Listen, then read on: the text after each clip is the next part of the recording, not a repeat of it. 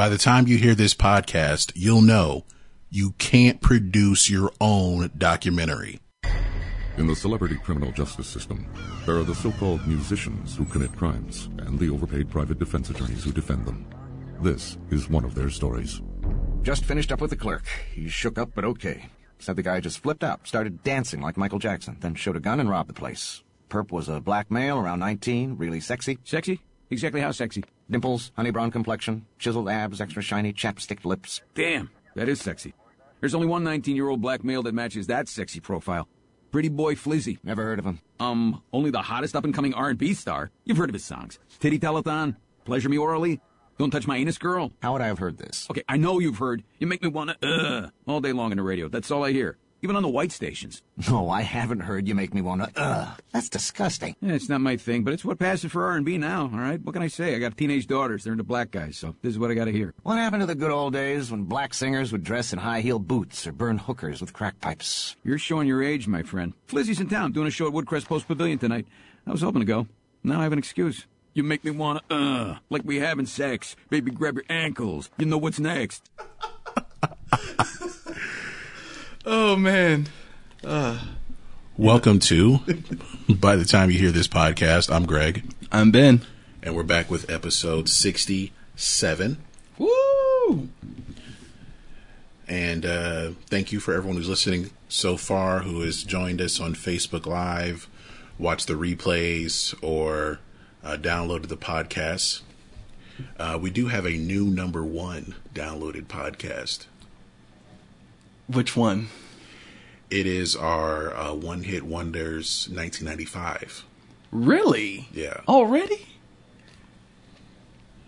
Thanks, guys. Yeah, thank you.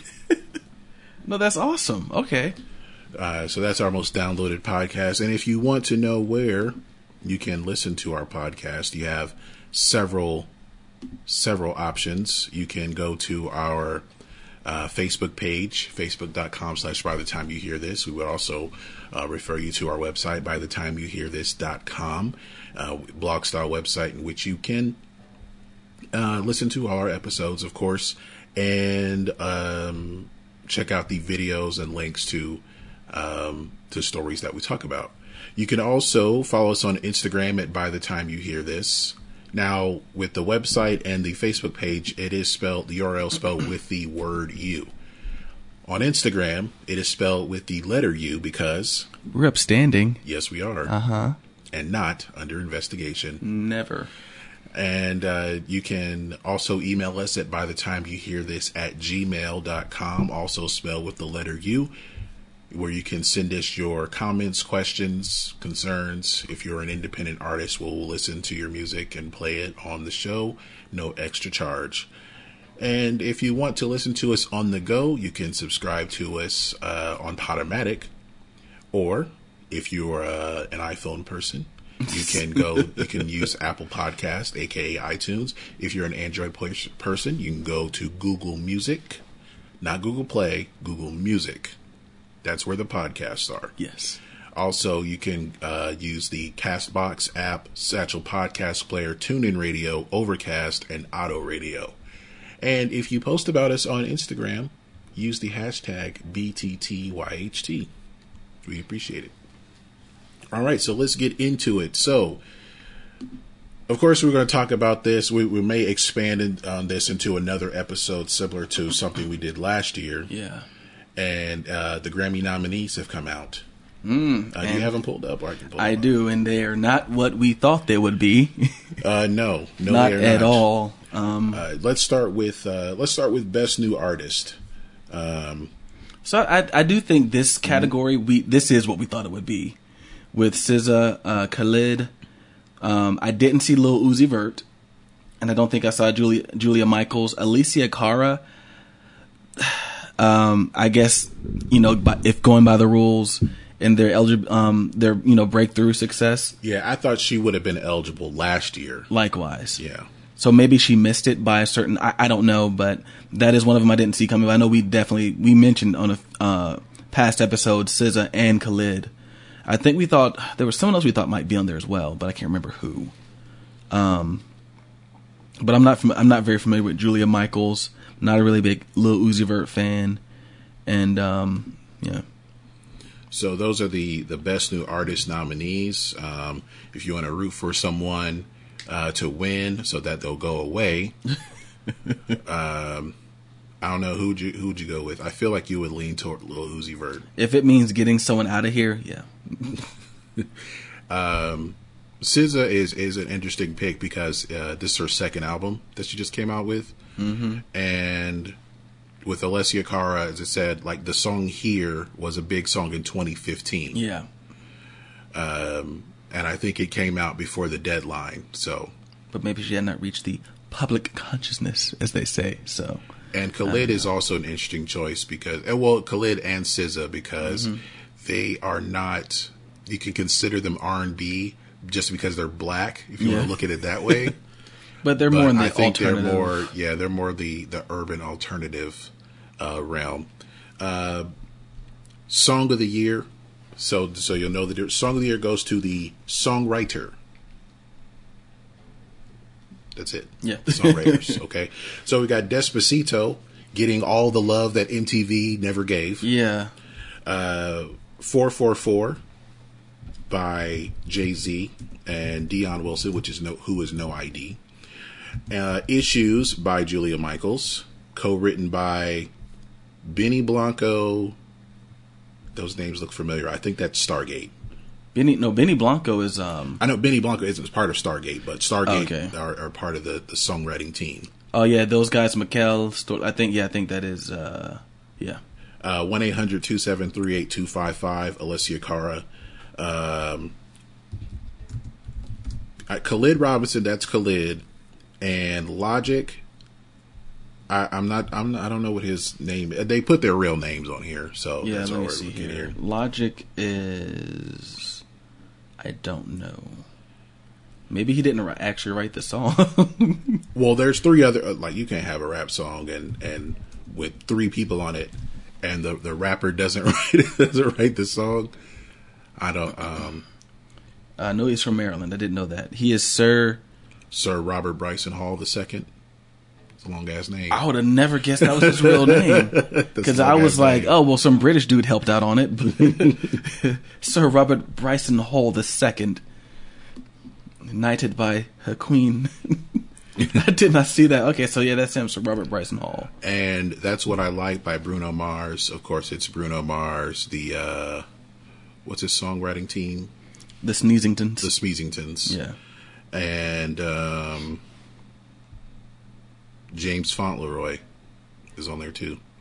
Um, Record of the Year, which goes to the artist and the producer.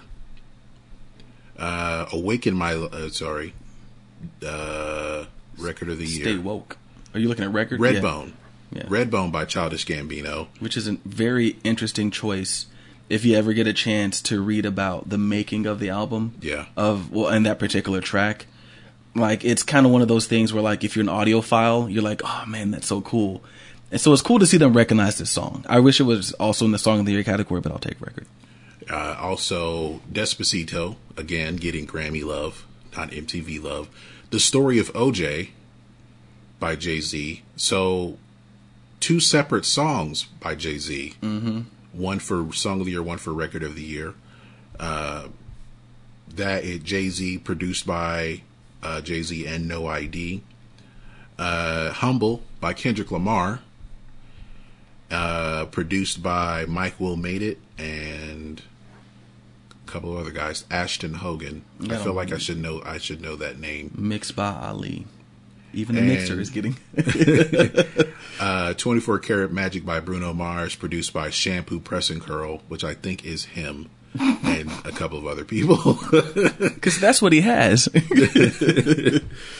um, and then Album of the Year: "Awaken My Love" by Childish Gambino, four four four by Jay-Z, "Damn" by Kendrick Lamar, "Melodrama" by Lorde, and twenty-four Karat Magic by Bruno Mars.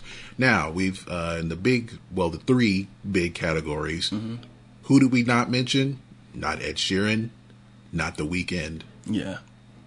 That one was a, so those two were big shocks. Yeah. And I don't want to give too much away because I do want to save some for the show that I'm sure we'll do about this, but huge shock.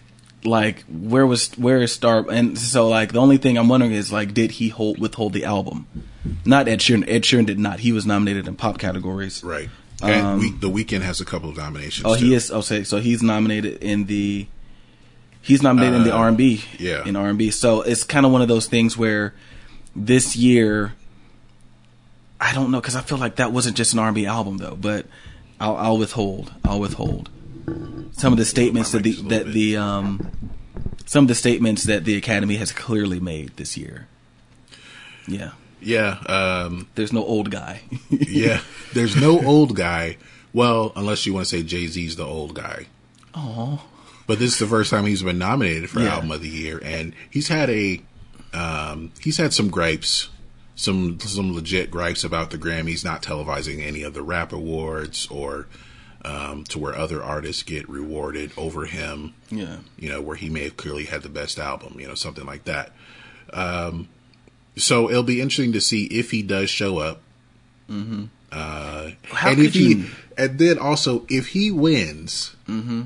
and Beyonce has not won, uh, you know, will that be?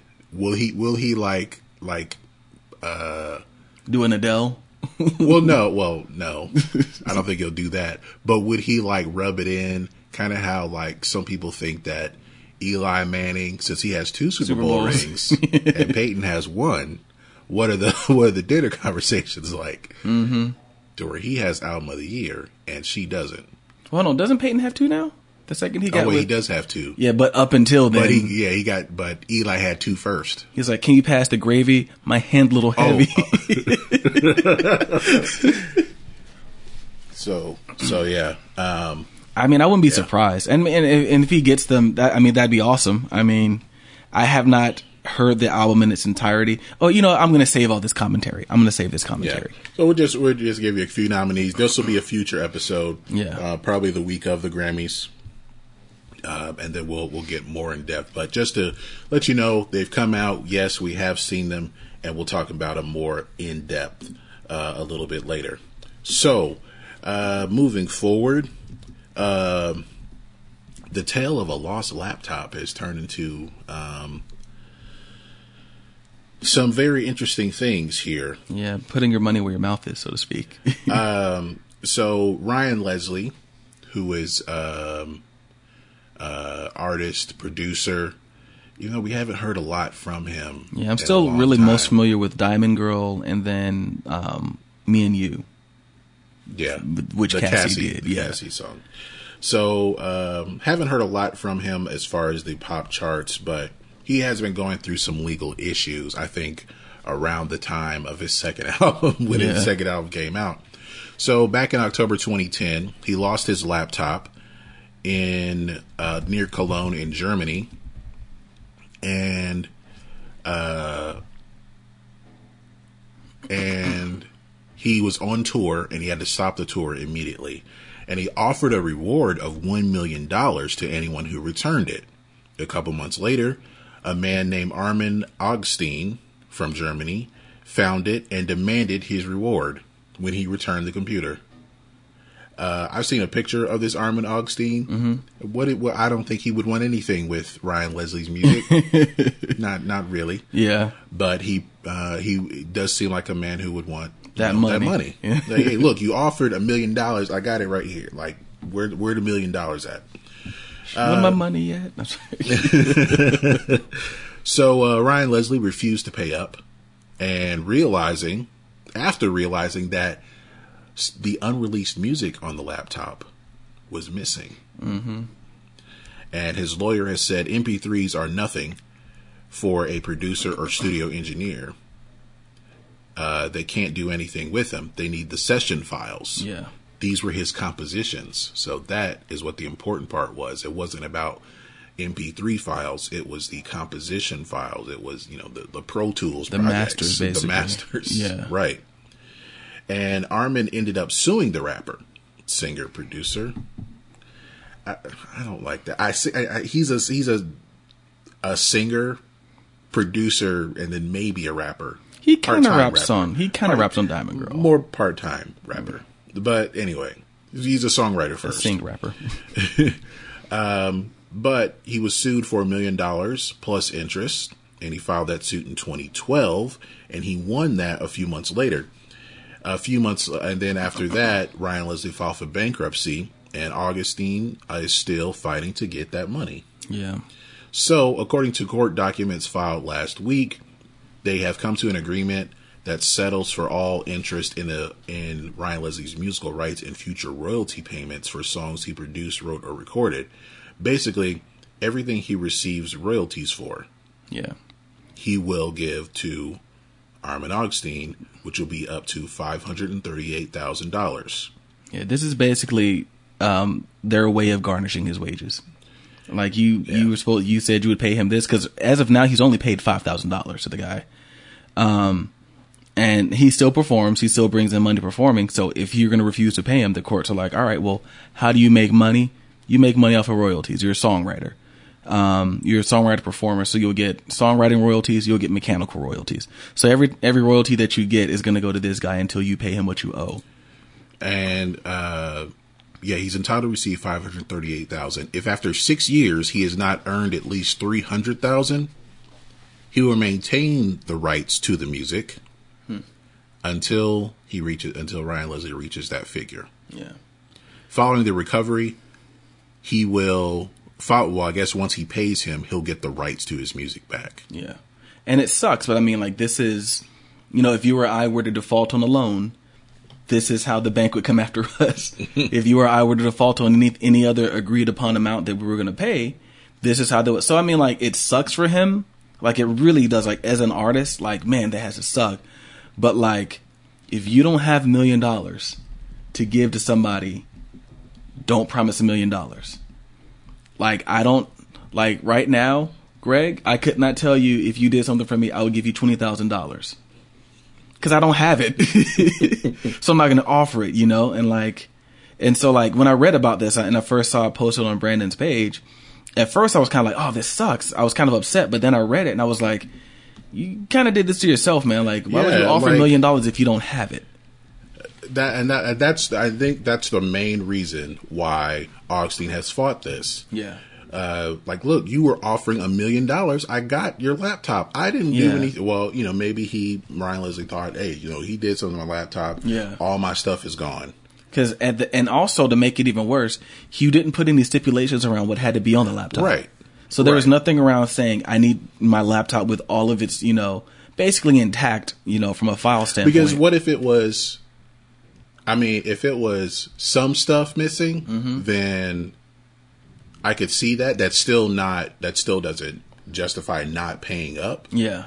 But if the whole computer was erased, I'm, I, I'm, it doesn't, it didn't specify that in the article, but if yeah. the whole computer was erased, then, hey, what can you do? I mean, you have your laptop back, but look, I don't. Yeah. Because he said you know, he I felt, don't know if it was a Mac. He had the Find My Mac on, and then he erased it, like you know, erase everything. Like then that was on you. Yeah, but he said that uh, he did not feel the reward terms had been met. Clearly, that was not in the reward terms. If legal, if like you know, he was able to win a suit, because yeah. I would imagine like if the reward term stated it must have the I P on it that was there, then you don't have to pay this gentleman. You didn't say that, so pay the man, as they say. Look, he's going to pay. He's got to put out some music now. He needs to. Uh... Diamond Girl Part Two. Hey, look, this is the time. This is the time now. Before Cassie plays Janet Jackson in the Bobby Brown story. Yeah. Uh, it's time to get Cassie a new track. And I, I follow her on Instagram. She ain't doing nothing. I'm sure she would love it if you called her up and was like, hey, I got a new song for you. It's called You and I. See, it's grammatically correct. Yes. Um, So, uh, hey, Ryan Leslie, good luck to you. Um, and I think he just, I think he, he kind of, he may have overestimated too. Yeah. He's like, I will pay a million dollars. Ryan, you don't have a million dollars. I, I'll find it. A million dollars. He hit that, uh, the Doctor Evil. I will pay one million dollars. And they probably did look like, hey, bro, um, you can release an album in a minute. I don't know if you got that. Uh, all right, let's take a look at the charts here really quick. Um, number one song, still Rockstar by Post Malone and twenty-one Savage. I finally heard that. I, I didn't really care for that. I didn't it's really. Not bad. I, I liked Unforgettable better. I had the, it's like the same kind of vibe to me. Yeah. But um, number two, Havana by Camila Cabello featuring Young Thug. Number three, Perfect by uh, the most influential artist in black music. Question mark. He he's working to be it. He is working to be it. Uh, number four, Gucci Gang by Lil Pump, the one who's still alive. Number five, Thunder by the retired two K Legends. Number six, Too Good at Goodbyes by Sam Smith. Number seven, Bodak Yellow, Money Moves by the love and hip hop legend Cardi B. Number eight, No Limit by G-Eazy featuring A$AP Rocky and love and hip hop legend Cardi B. Number nine, What Lovers Do by the Adam Levines featuring S Z A. And number ten, Feel It Still by Portugal. The man. What a pause. So those are the top ten songs. Let's get to the top ten albums. I believe number one is still Reputation by the Fake News of Pop Music. Number two, A Pentatonix Christmas by Pentatonix. It's that time of year where if you have a uh, an a cappella group that's been on T V a few times, time to put out that Christmas album. You've only got like X number of weeks to do it. Do not miss it. Like if you, if somebody gets a cold, we got to replace you. Like, got to replace you. Uh, number three, The Thrill of It All by Sam Smith. Number four, The Anthology Part One, The First Five Years by Garth Brooks. I have not heard from him in a while.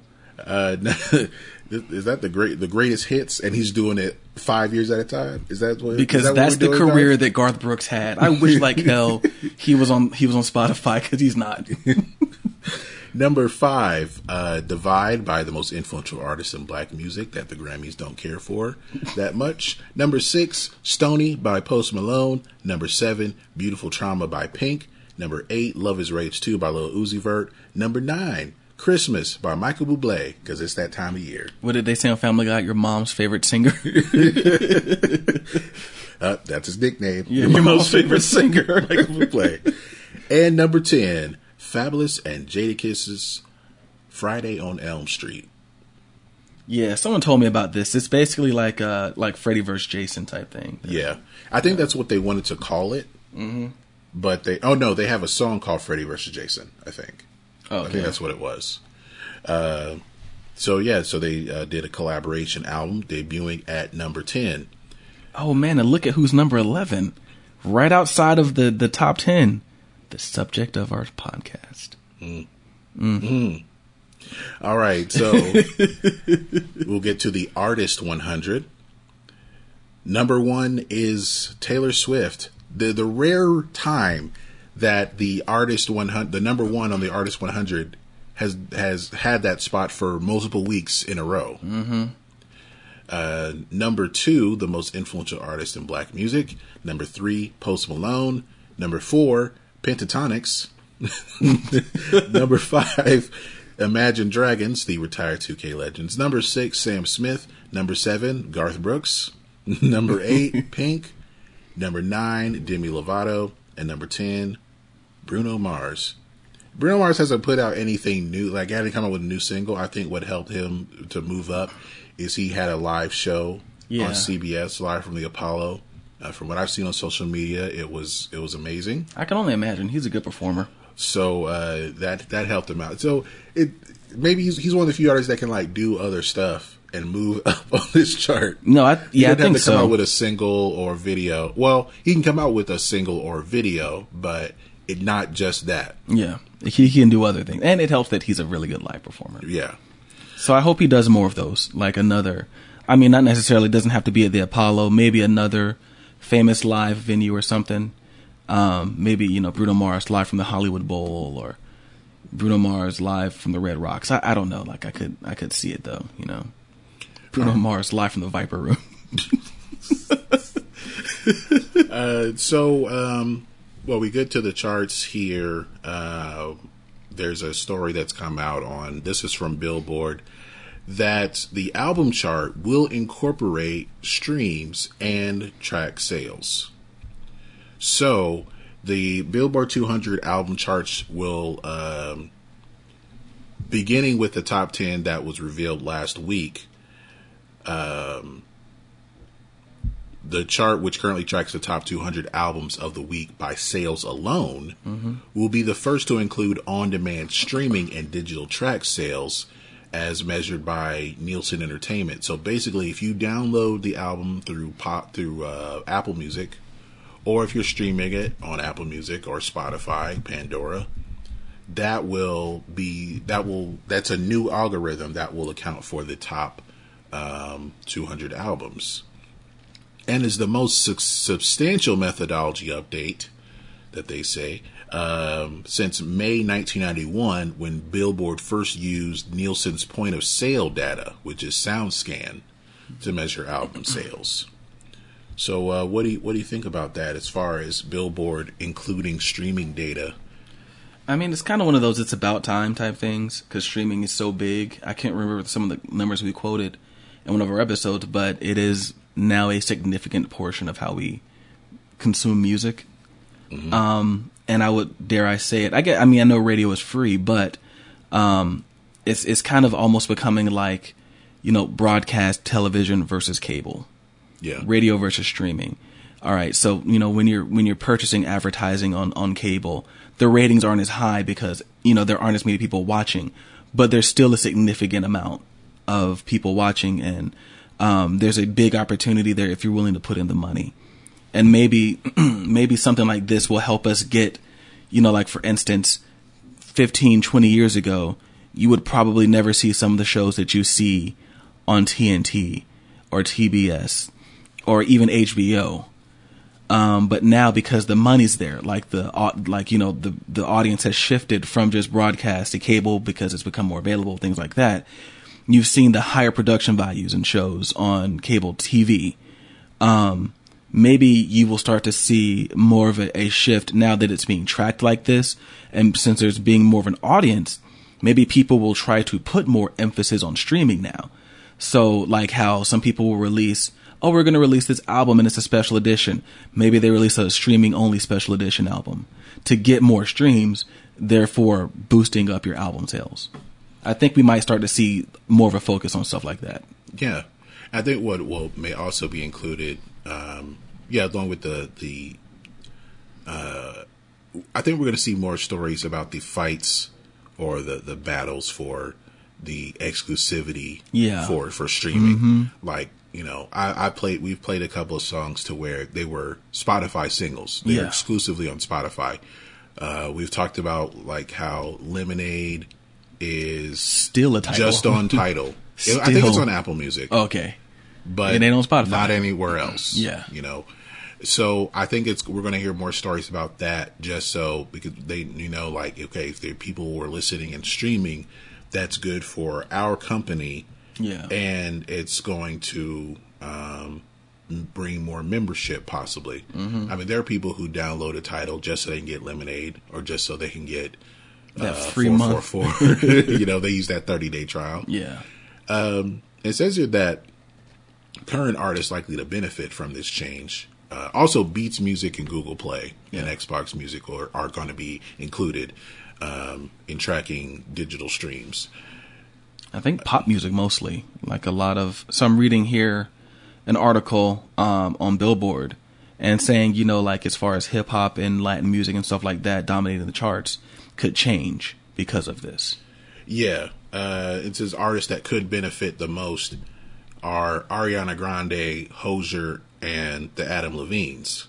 Because I had to think about that for a second. Their streaming and digital sales have been outperforming their album sales in recent weeks. So yeah. people may not have bought the like you buy you buy the album when it first comes out. That's where you get your, your biggest sales from. Mm-hmm. But people have since been downloading the album, downloading a song here and there. Yeah. And that wasn't being really accounted for. Uh, there was a, a plaque I saw to where um with Bruno Mars, uh, That's What I Like mm-hmm. had just gone platinum. And it's hard to believe. The album had, had gone, had just gone double platinum or something like that. Mm-hmm. But he had six billion streams. Yeah. And so if you think about that, you know, it younger artists that like really have a huge social media or just technological technological presence will likely benefit from this as well. Yeah. Um, because Apple, you know, and I will give Apple credit for this, even though I have my Android phone. Um, Apple did a really good job at making it cool to download music legally with their ad campaigns and everything. They made it easy and they made it cool. And so now, um, you, you can sell. I mean, it, it makes, it makes me think back to when Taylor Swift, before she released nineteen eighty-nine, um, they mistakenly put up a, a track of Silence in Canada, and it shot straight to the top of the charts. Like immediately, it was just a track of Silence, and like people spent their like spent well, I think it's one dollar twenty-nine now on Silence. So like if you have like a Taylor Swift or an Ariana Grande or a Selena Gomez, you've got that like that social media presence. You could easily see like you you could dominate the charts even longer. Because like looking at someone like a Cardi B, she of course hit number one. That single, if you look on Spotify, barely broke over a hundred million. Hasn't even cracked two hundred million. Yet you look at a song like Despacito, close to a billion. So it's just like, you know, that would it would probably hurt a, a, like a rap single, which yeah. might not traditionally, just because. Uh, especially an angry song like that. God, that's such an angry song. It's a cool song, but like a song like that isn't going to have the wide mass appeal.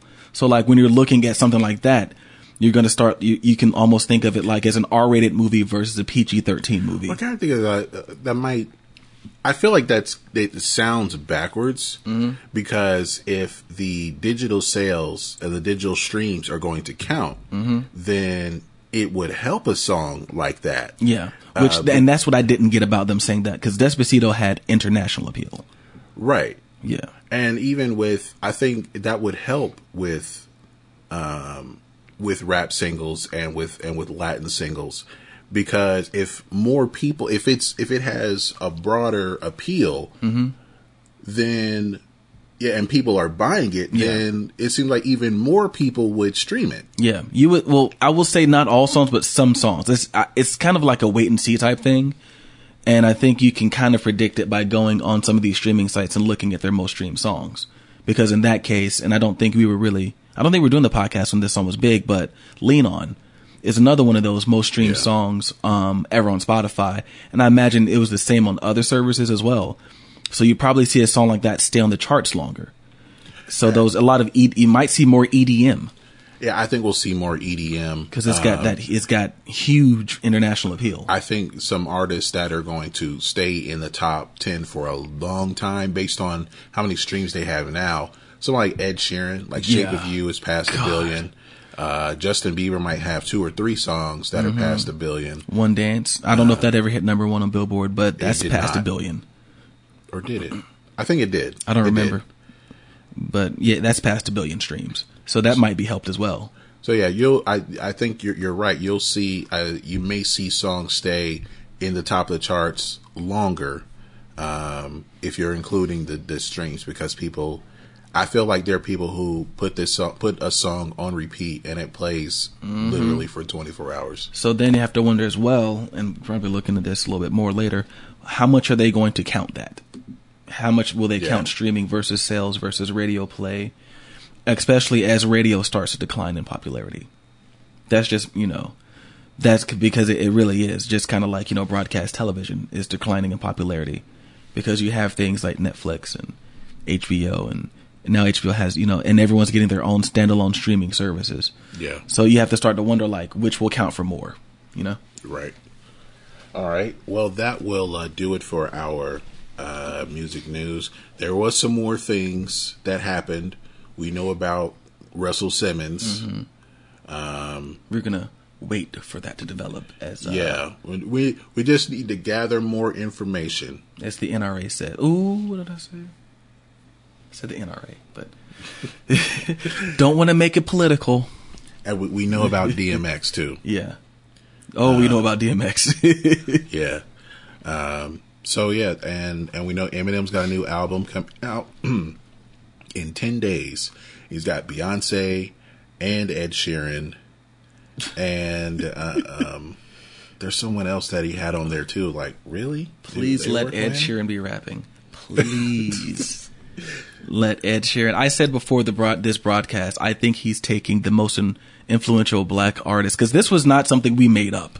We did like yeah. This was from say, a poll. This was from a poll from a U K newspaper, who everyone and, thought was being silly, and it said Ed Sheeran is the most influential artist in black music. And it I think literally he's, said that. I think he's trying to, because I mean, and, and as we've mentioned on this show plenty of times, um, the U K is obsessed with soul, with soul R and B, soul, the blues. They love the music. So it stands to reason that maybe Ed Sheeran grew up on soul music, blues music, and possibly even hip hop. Cause there have been, I mean, from the moment I heard Sing, I don't think, I don't think Pharrell had to convince him to rap on that track. I think he, he kind of had to. Did he? He had to a little bit. Okay. Because uh, he, he didn't he didn't like the track at first, but he, oh, really? he, had, to, he had to convince him. Because I know when I heard it, it sounded very Justin Timberlake-y. Yeah. Um, and so ever since then, I think he's trying to take it to heart, and I think he's you're going to start hearing him on a lot of tracks, dropping verses. All right, so uh, Ben, tell us about. You know, this is the second time she's been on here. Really, what was my first one? Uh, it was something from Fearless. Oh, it was it was Fearless. It was yeah, the song Fearless. It yeah. was the title track Fearless. So yeah, this is my second.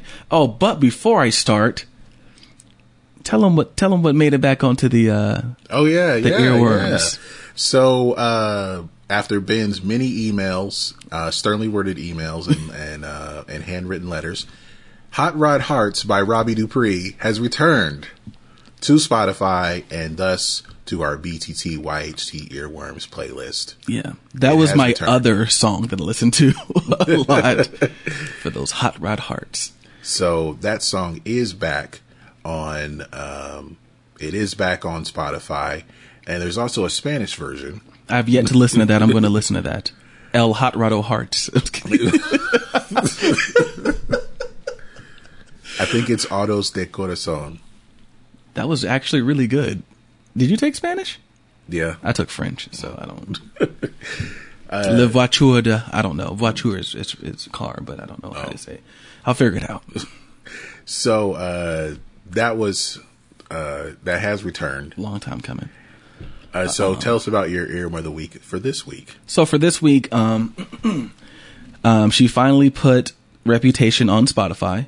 And um, I gave it a listen. I, I was anxious to hear it because I thought that nineteen eighty-nine was such an awful album, and I just wanted to hear, I'm not gonna lie, I kind of wanted to hear a crash and burn. I did like Call It What You Want, which was the last single released from the initial four, and um, most of the album sounds like that song. Like, it's kind of a mellow album, um, with a few songs that like start out kind of mellow and then just have a really big beat come into them, um, complete with, you know, trap cymbals, um, hi-hat cymbals, which I, I guess that's just the thing to do now. But um, this was a song that she did with Max Martin and Shellback. Um, and I was telling Greg, I think that they took over more of the songwriting duty. So I liken this to when she made um, the album Red, where basically he wrote twenty-two and he wrote We Are Never Getting Back Together. Like, she has songwriting credits, but Max Martin's hands are all over those songs. You can tell, because it's very different from what she's done before. And I feel that that's what a lot of these songs are. Like, he basically kind of went in there and was like, all right, listen, like nineteen eighty-nine was good, but this is going to be better. And I think that's what he kind of did. Like, you know, some of these are, um, you don't hear the stereotypical, um, you know, the stereotypical, uh, Taylor Swift choruses and pre-choruses and verses and things like that. There's just some different things. Um, either that or she's just really matured as a songwriter. I, I don't know which it is, but this one is called I Did Something Bad. It is followed by, um, it follows Endgame, which features Ed Sheeran and Future. I say check that album out because he does rap on that track. Ed Sheeran bars. We got to make that a hashtag. Um, but enough about the album. Check this song out. I think you might like it. All right. This is I Did Something Bad by Taylor Swift from Reputation, and we'll be right back. I never trust a narcissist, but they love me. So I play him like a violin, and I make it look oh so easy. Cause for every lie I tell them, they tell me three. This is how the world works. Now all he thinks about is me. I can feel the flames on my skin, crimson red paint on my lips. If a man talks shit, then I owe him nothing. I don't regret it one bit, cause he had it coming. They say I did something bad, that why's it feel so good? They say I did something bad, that why's it feel so good?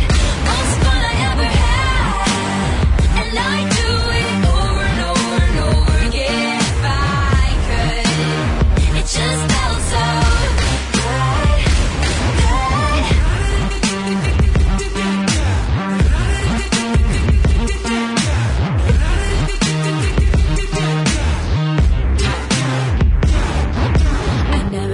Playboy, but they love me. So I fly them all around the world, and I let them think they saved me. They never see it coming, what I do next. This is how the world works. You gotta leave before you get left. I can feel the flames on my skin. He says don't throw away a good thing, but if he drops my name,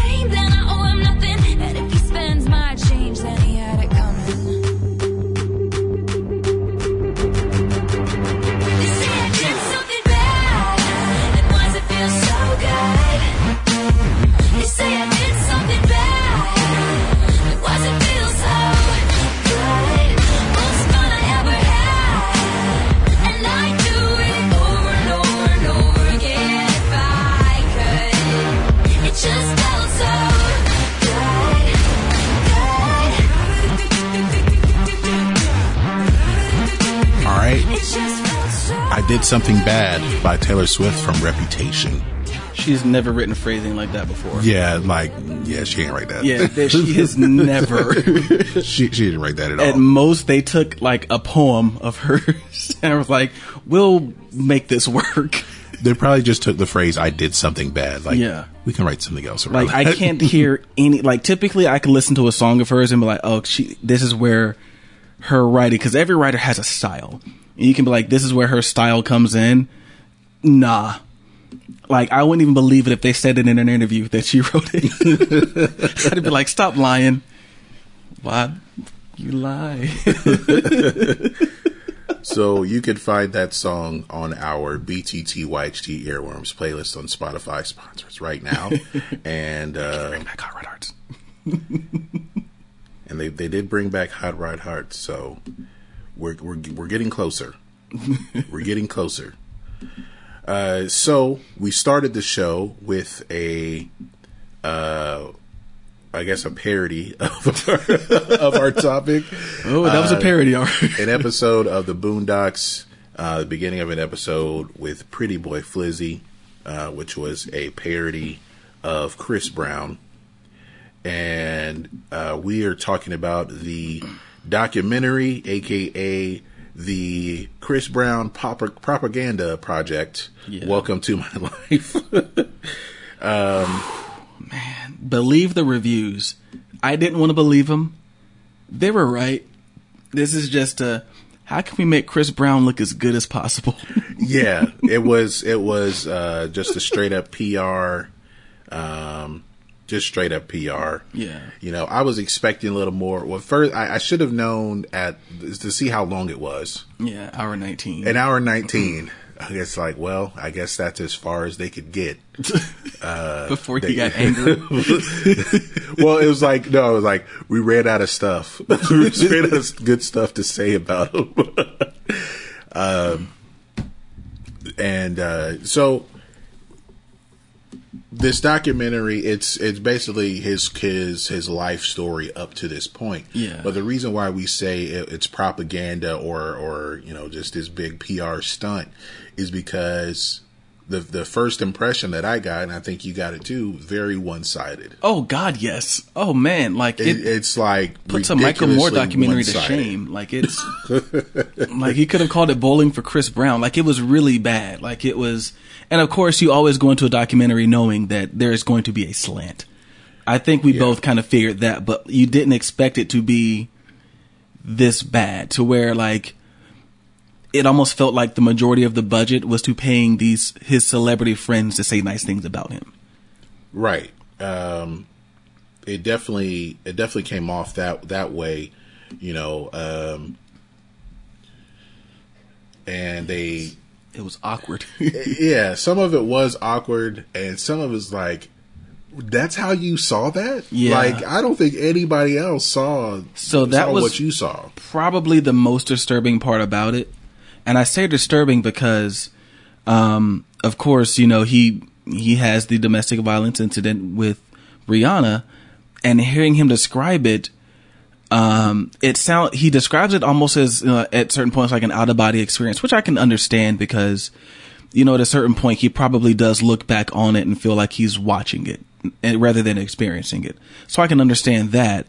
However, he greatly downplays his part in all of this. Oh, yes. And yes. tries to play her up as being equally culpable in what happened.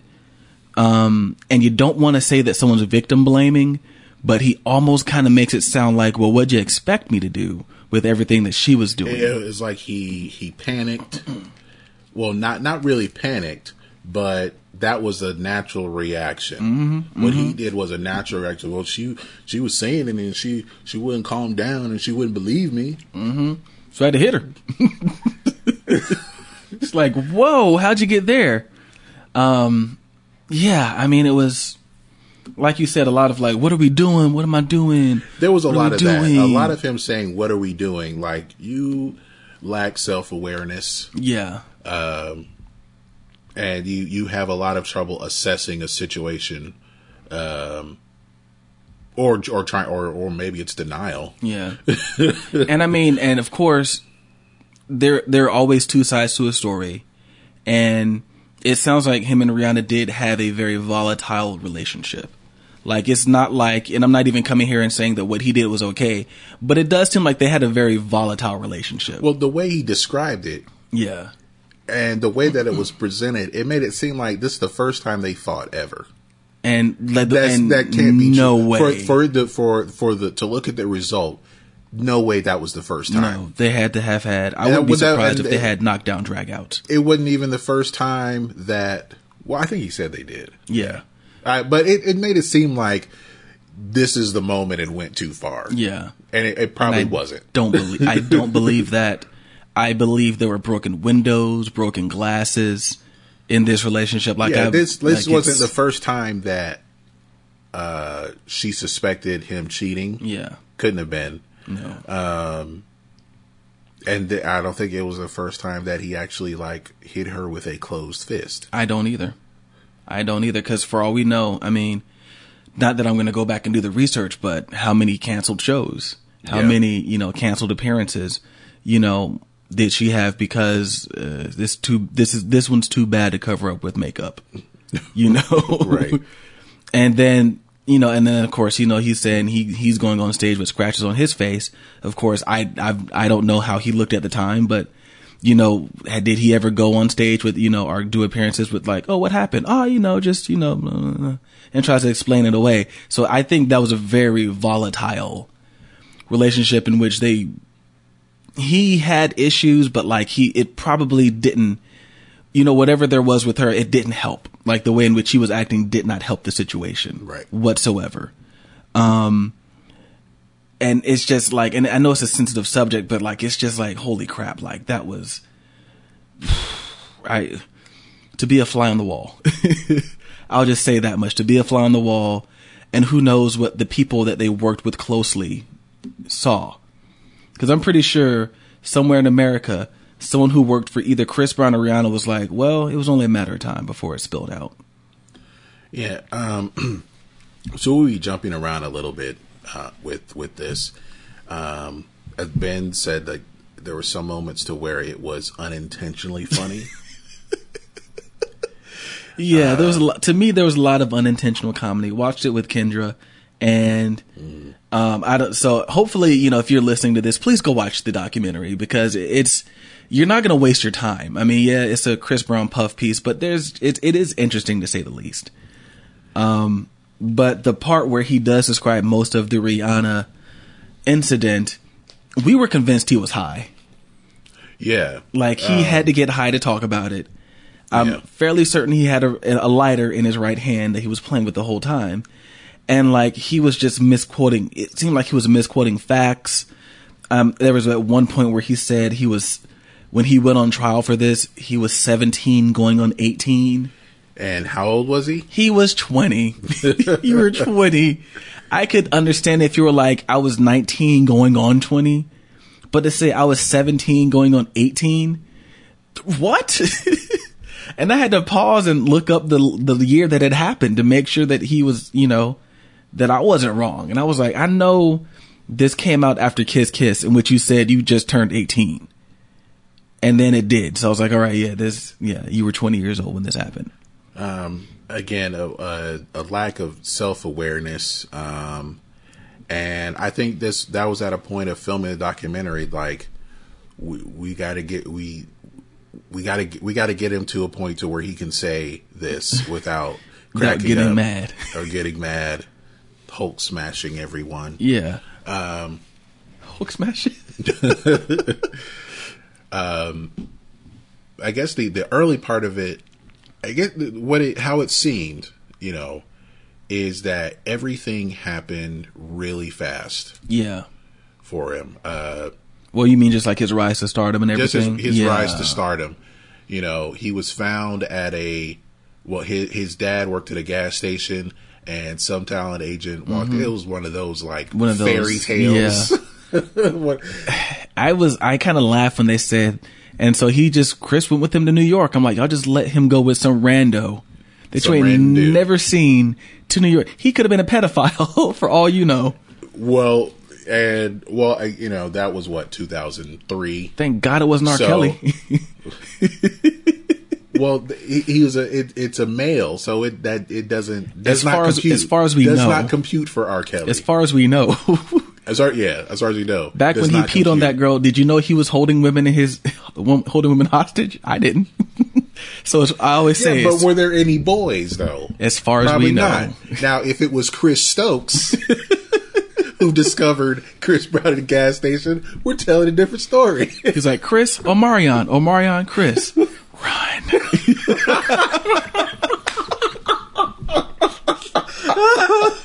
Oh, God. It's like, now we know why he beat Rihanna. He was just confused. Oh, my God. So, yeah. Um, oh, I was joking right there. But, okay. yeah, with, with R. Kelly, it's always as, as far as we know, because I feel like just something always just, just coming out about him. Yeah. But, but, yeah, so, I mean, like, it was a whirlwind, and honestly, it makes me question. So, of course, one of the other things that really bugged me was all the celebrity, his celebrity friends they had, I guess you could say, testifying, like they were in court or something. Yeah, like character witnesses. Yeah, and like if he was as close to someone like a like an Usher, who got discovered way younger than Chris Brown. Like yeah. Usher was like what eleven when he did that first album, eleven or twelve when he did that first record. I know he was discovered when he was maybe like eleven.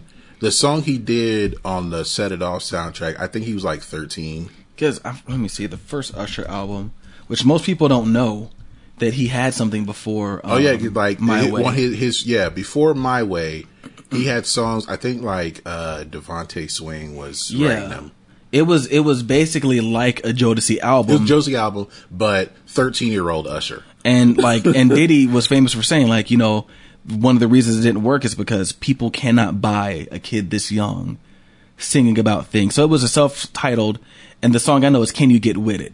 That was the song I know. Yeah. They came out in nineteen ninety-four. Usher was born in nineteen seventy-eight. So, so it was fifteen, sixteen. fifteen, sixteen. He was, yeah, he was too young to be singing about sex. Um, but as somebody who got discovered at such a young age, you would think that someone like Usher would have helped guide him a little bit better. Well, because of how, because of Usher's adventures with Diddy, I, Usher might not be the best example. Oh, actually, he wouldn't be the best example for him. I guess not, no. But um, he, uh, well, Chris Brown discovered at a gas station, and he's just off and running, and um, with the single "Run It." I, let, let me see. I'm, let me cue up the clip here to where, um, was it the nine minute mark that you said that? That I have it here. Just want to make sure that's the right clip. Yeah, like nine twenty one, nine twenty two. Yeah. To where basically D J Khaled takes credit for Chris Brown's success. I remember meeting Chris Brown for the first time in Miami. Um, he just got done recording "Run It," um, and uh, as soon as it got done out the studio, it got in my hands, and I went on the radio and, and broke it. Uh, Uh, helped break that record, and um, it was a record I believed in. Um, I knew he was going to be the next superstar the day I met him. I remember the first time. So yeah, um, is that his Diana Ross moment? Introducing Chris Brown, the Jackson D J Khaled in- introduces. D J yeah. Khaled presents Chris Brown. He was just, yeah, because like the way he told it, you would have thought he was in the studio with him. Yeah, like, like, I, met, on the track. I met him that day. He just made this song. He gave me the C D. I played it on the radio. Scott Storch was like, Chris Brown, D J Khaled. D J Khaled, Chris Brown. Probably not. um, so that was that was the first single, and it was uh, a one oh six in Park uh, staple. Mm-hmm. And... Um, You know, you, I guess you, when you hear the song, you can kind of um, see that, hey, maybe this could go somewhere. Yeah.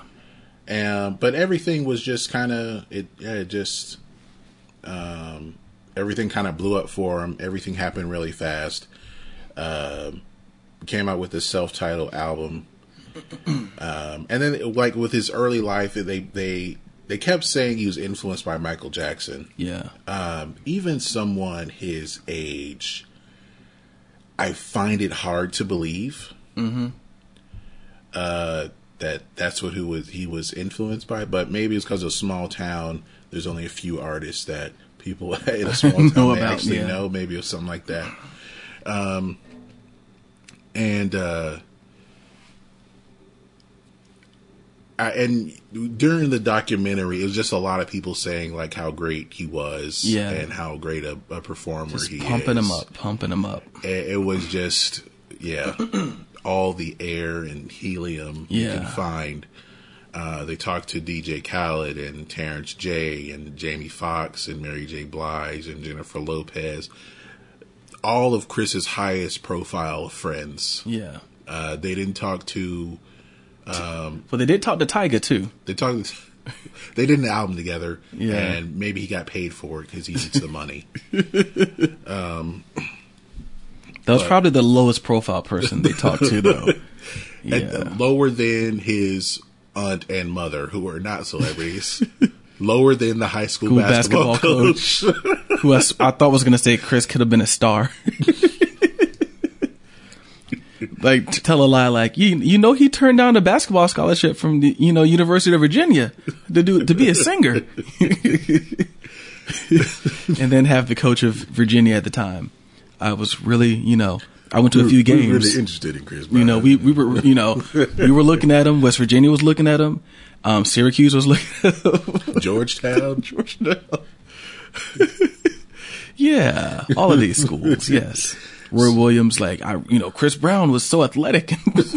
I would stop. I would stop. Yeah. But like the way in which they were talking him up, you wouldn't have been surprised. Yeah, like Chris Brown can do anything, you know, anything. T D Jakes, you know, he was a man of God, and there's like everyone coming to his like, and like I had to think like Mary J, Jennifer Lopez, who looked really good by the way in this. Um, what? How do they feel about his music? Like you know, like Mary seems like she's very you know about you know women. How does she feel about these hoes ain't loyal? Bitches and Marijuana. How did she feel about these songs? And she like, I was okay with Chris doing these because, you know, it's hard. You know? Um, I don't know. Let me get to the next clip here to where um, D J Khaled gives, has some interesting uh, thoughts. Oh, goodness. Is it the one I'm thinking of at... Uh, only person I ever thought about like that is Michael Jackson. There's Michael Jackson and there's Chris Brown. And that's just facts. Just like Michael Jackson opened the door. There's no one else. It's Michael Jackson and Chris Brown. There's no one in between. Mm-mm. There's no one after. Nuh-uh. That's it. That is it. Michael Jackson, Chris Brown. That is that's the end.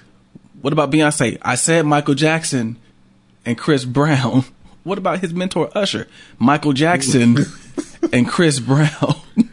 um, I, I think that makes it even more of a puff piece. You know, there's no um, I, D J Khaled just went too far. He went too far. Like, we're just trying to, you know, pump him up a little bit. You know, make him seem like a good guy. And D J Khaled went too far. He you really know, did. You know, it's like someone saying, like, Michael Jordan, Vince Carter. Those are the facts. Those, those are the facts. Like, what? Really? What What about Reggie Miller? Michael Jordan, Vince Carter. Those are the facts. Um, I mean, I, I understand the comparison, and that, and that's his. That's a, a true influence. Yeah. Um, but to put him in the same ballpark, you're, uh, or to not even just be willing to mention other people. But yeah, and there were other people in between. It's not like he was just like the next dude. Yeah. You know, just how we talked about before. Once there's one artist who is successful, you're going to look for, um, other artists like that. Yeah. You're going to, Uh, try to f- try to repeat that with another person, which is close to impossible. Yeah, and it, and then people can tell if that's what you're doing. Yeah. Um. So he he blows up. He's going on tour. Uh, he's changing the music landscape uh, because he's doing R and B and pop and hip hop together. He's not the first one, though. No, he's not. But anyway, that that's what's going on. Um, Don't let D J Khaled tell it, though. If D J Khaled told it... No one has ever done this ever in the history of people. His sound is so accurate. I know what I said. Accurate. Um, what was another time here? Uh, okay, so I guess I did like the, the meat and potatoes of this. Why people may have... I don't know if this was in theaters or if people bought the D V D or tried to stream it, or, you know, if they, if they, when it got to Netflix, when they watched it, to find out, uh, we like kind of like the selling point was what happened with Rihanna, what happened yeah. that night, what happened that night, what led to that. So, uh, let me get to the first part of it. Um, we'll get to when he first met her. And it, this this was kind of weird as far as like describing uh, when he met her.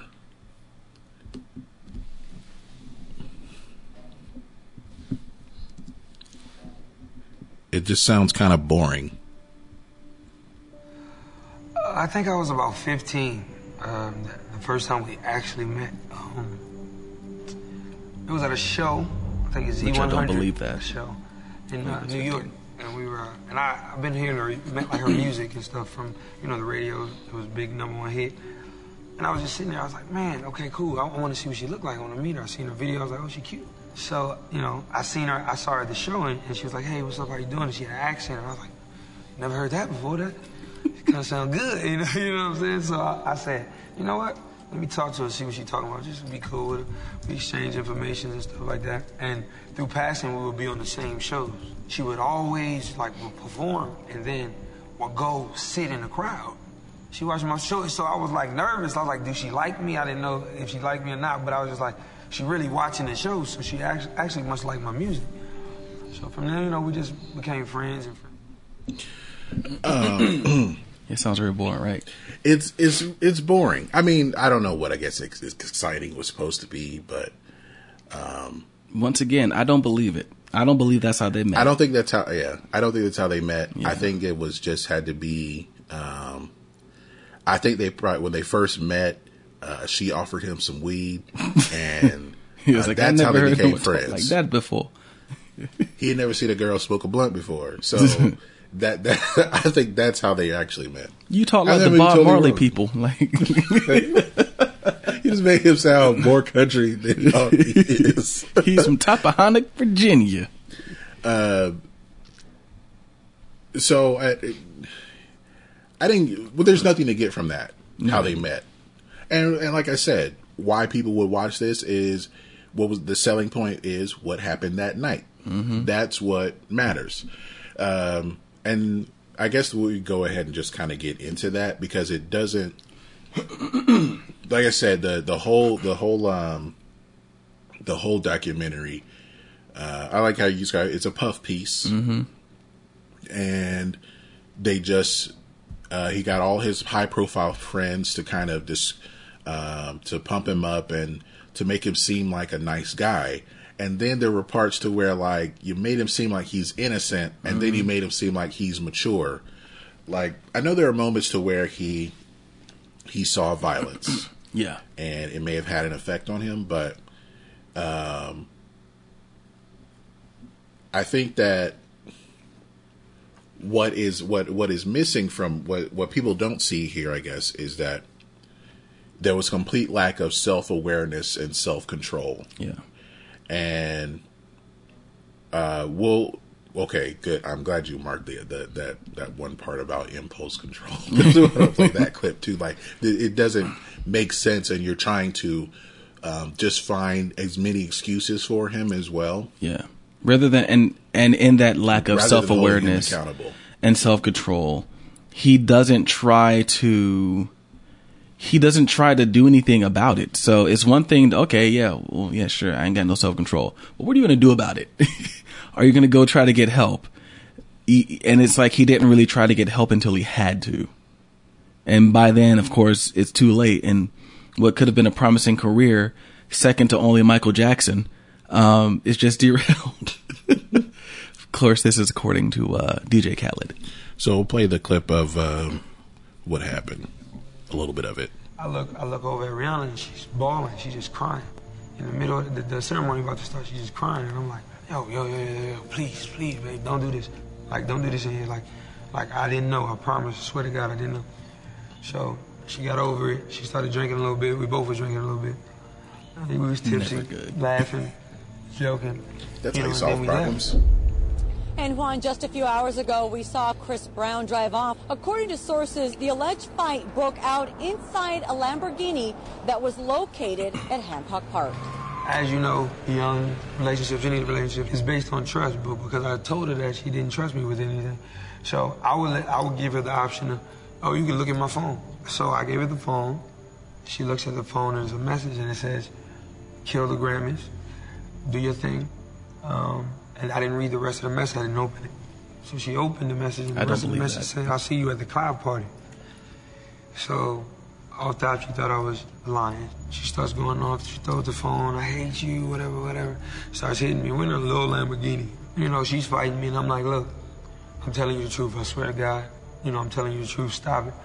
So then she hits me a couple more times, and I, and I just kind of just, it doesn't go from translation to, let's sit down, I'm telling you the truth. It goes to, now I'm finna be be mean and be evil. Arguing, arguing, arguing. So then, like, she, like I remember she tried to kick me. It's like just her just being upset. But then I really hit her. Like I, I like, Let's go back. She just didn't trust me with anything. So I would, let, I would give her the option of, wait oh, just a few seconds here. So I gave her the phone. She looks at the phone and there's a message and it says, kill. Throws the phone, I hate you, whatever, whatever. Starts hitting me. We're in a little Lamborghini. You know, she's fighting me, and I'm like, look, I'm telling you the truth. I swear to God. You know, I'm telling you the truth. Stop it. So then she hits me a couple more times, and I and I just kind of just, it doesn't go from translation to, let's sit down, I'm telling you the truth. It goes to, now I'm finna be, be mean and be evil. Arguing, arguing, arguing. So then, like, he was not trying. He, he he was not saying, "Um, now I'm about to be be mean." No, he was about to sound no. like a beater. No, that is not what he was about to say. Nah. Um. You know, he could have taken that out. I'm sure. I'm pretty sure if he was like, yeah. "Let's refilm that." Yes, yeah. That could have been reshot. Um, yes. I get, and with that story, it's I don't know. It's hard to see that any any anybody in a relationship would buy that excuse. I would like to where okay, I didn't read the message, so I didn't know what it said. Yes, I don't buy that. I don't buy that at all. This isn't like. Like, I think iPhones were out at the time. He might have had one, but if you go into your messages, you can see that you have a message. You see, like, all your message threads, mm-hmm. and the one at the top is the one that hasn't been read. Yeah, you can see the first line. Yeah. But it, if it has the blue dot, then it hasn't been read. Yeah. So, I, I mean, it, like, it's hard to prove, I guess. Yeah.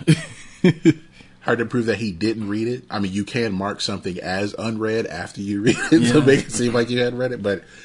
Um, he probably did that. Like, see? I ain't read it yet. You're lying. You're lying. um, to, uh, I guess, every... A lot of guys would say, and, you know, I would I would lean toward it, too, that there's no reason to uh, to hit a woman, even if she hits you. Mm-hmm. A lot of guys believe that.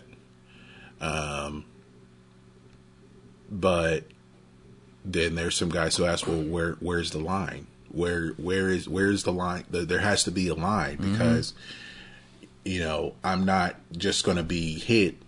Mm-hmm.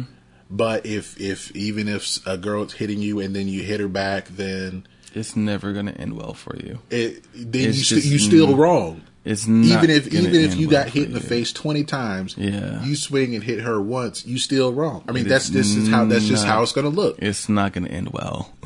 It it doesn't end well for the guy, especially when it was like she grabbed my nuts. I was like, still not going to end well for you, man. Still not going to end well for you. That well, like it's like that doesn't mean it, it, it's not like you had no options. Yeah, you no. could you could have grabbed the arm, like you know, or or just pull over. Pull over and get out. Like at one point they pulled over. Like why, why didn't you do that ten minutes ago? Like when it started, pull over while you're driving. Like basically you are at the mercy of whatever she does. And you just pull over and it's like, all right, let's talk about this. Not you know like one hand on the steering wheel, the other hand on your fit on your face. No, like just pull over. And if she starts to get erratic, just get out. Just get out the car. You Chris Brown, you can afford another one. Here, you can have it. Like it's a gift. Let me go ahead and remove myself from this situation. But he didn't because it was a volatile relationship, and he probably like it ain't the first time he's hit her, so it was normal. Yeah. You know, this was how they. This was the first time they hit each other. I'll just put it that this was how they handle things. And uh, what was uh, another part of it is that she, when he he said there was a part where he said he hit her, and he he kind of was like shocked, and then you hit her again. Yeah. So it's like, oh my God, what am I doing? doing yeah. What is happening to me? Like, he has, I mean, it was a loss of, uh, I think it's his very next thing. They had it queued up here. And it uh, busted her lip. And when I saw it, I was in shock. I was like, fuck, why the hell did I hit her? Like, so from there, she's just spit in my face, like spit the blood in my face. And I'm like, yo, so it enraged me even more. Like it's a real on fight in a car. We driving. See, you see, you see. He was in shock that he hit her, and then when she spit in his face, it's like, oh, I'm going to hit her again. Yeah. Like, sorry, it was a reflex. Like, come on, man. Like, it's. I don't. Um, I don't understand how anyone would buy it. Yeah. No, it's very. It's very hard to buy. And it, it was, like I said, he had to get high to talk about it. Oh, yeah. And and if you watch this, he he is, well, I can't can't get a good color look on the, like, where his eyes look like, but they're kind of low, like, as he, he may be high or he, he may be drunk or something. There was something he had to do to get through talking about this. Yeah. Because like later on, he talks about how like they were there, like with other interviews, he had a, he, mm-hmm. you get angry. he, he got angry. You know, everyone knows about the Good Morning America incident. Um, I did say that Robin Roberts ain't shit before because she, um, uh, they, they talked about the interview beforehand, before going on the air. It's like, well, I'll talk about this, but I won't talk about this. Yeah. And he's trying to focus on, um, focus on the album. The album was being released that day. Mm-hmm. And she's like, well, you know, we'll talk about the album and, and you've gone through some hard times. Yeah, I and, guarantee and that's you, like that. That's that's opening the door, or just or kicking down the door. I guarantee of, uh, her producers were like, "Do it." Oh yeah, she probably got pushed to do it. Yeah, I she mean, probably said her. no, and her producers was like, "Do it." Like they're probably in the ear, in her ear, like, "Good, yeah, keep going, ratings. keep going, keep going." Like you could, and it's just like, uh, yeah. He's like, you going through some hard times. I think she tried to like, you going through she some hard times. She tried to ease into it, and they were like, rip off the like, Band-Aid. It's like, yes, yes, Robin. Yeah, they, you know, I'm pretty sure they sent her after him. And if I were Chris Brown, I would have just about the stopped. restraining order. I would have just stopped talking. I would have been like, we talked about this. If if that is what truly happened, I would have done that. Because I, I know there's always two sides to the story. And for all we know, maybe Chris Brown says, we said don't talk about this. In actuality, he was high and he thought we said, don't talk about this. And he got out there like, man, why'd you talk about this? I'm like, what are you doing? What are we doing? And so I don't, but I mean, like, in all honesty, like if that was what we agreed on, then we, we, we, we finished the interview. We don't do this anymore. We stop talking. Like, that's when I say, I'll perform the song if you want, but we're done talking. Like, if it is something that's going to make you so mad that you're going to trash a, um, trash a uh, a, a room, a dressing room like he did, you know, which further just go to make you look crazy. Yeah, and uh, one part to where it kind of, it may have hurt his case, you know, as far as like to where we're not aware of how violent he can be, is when he said, uh, people thought I threw a chair through the window. I actually punched the window. That makes it look worse. Like you, you did not help Come yourself. Stick with chair. If you stuck with chair, they're like, well, you know, it was a metal chair. Yeah, you know that's going to happen. If you punched it, now someone's and like, you didn't break a hand, or your hand's yeah. not all bloody or anything like that. Now other people are like, you, well, you, no you wonder crazy. Rihanna's face looked like that. Like if you can punch glass and you, you, you crazy. Mm-hmm. Some something is off with you. Um, Like, man, I ain't throw a chair. That was my fist. Like it's like it's something to brag about. That's better, much better. um, I guess we'll get to, we'll get to the part two where um, about the impulse control, he, no self awareness, no self control, and yeah. I'm, I'm supposed to feel bad. He's got because people, you can't control yourself. You got people trying to justify it. All right, here we go. You know, so I, did, I was thinking about suicide and everything else. So it's just like, fuck. But from there, I said, you know what, I'll just, I'm going to just take everything and like it's come. My consequences for my actions have to be dealt with. You know, I turned myself in the next day. When I first met him, he was eighteen.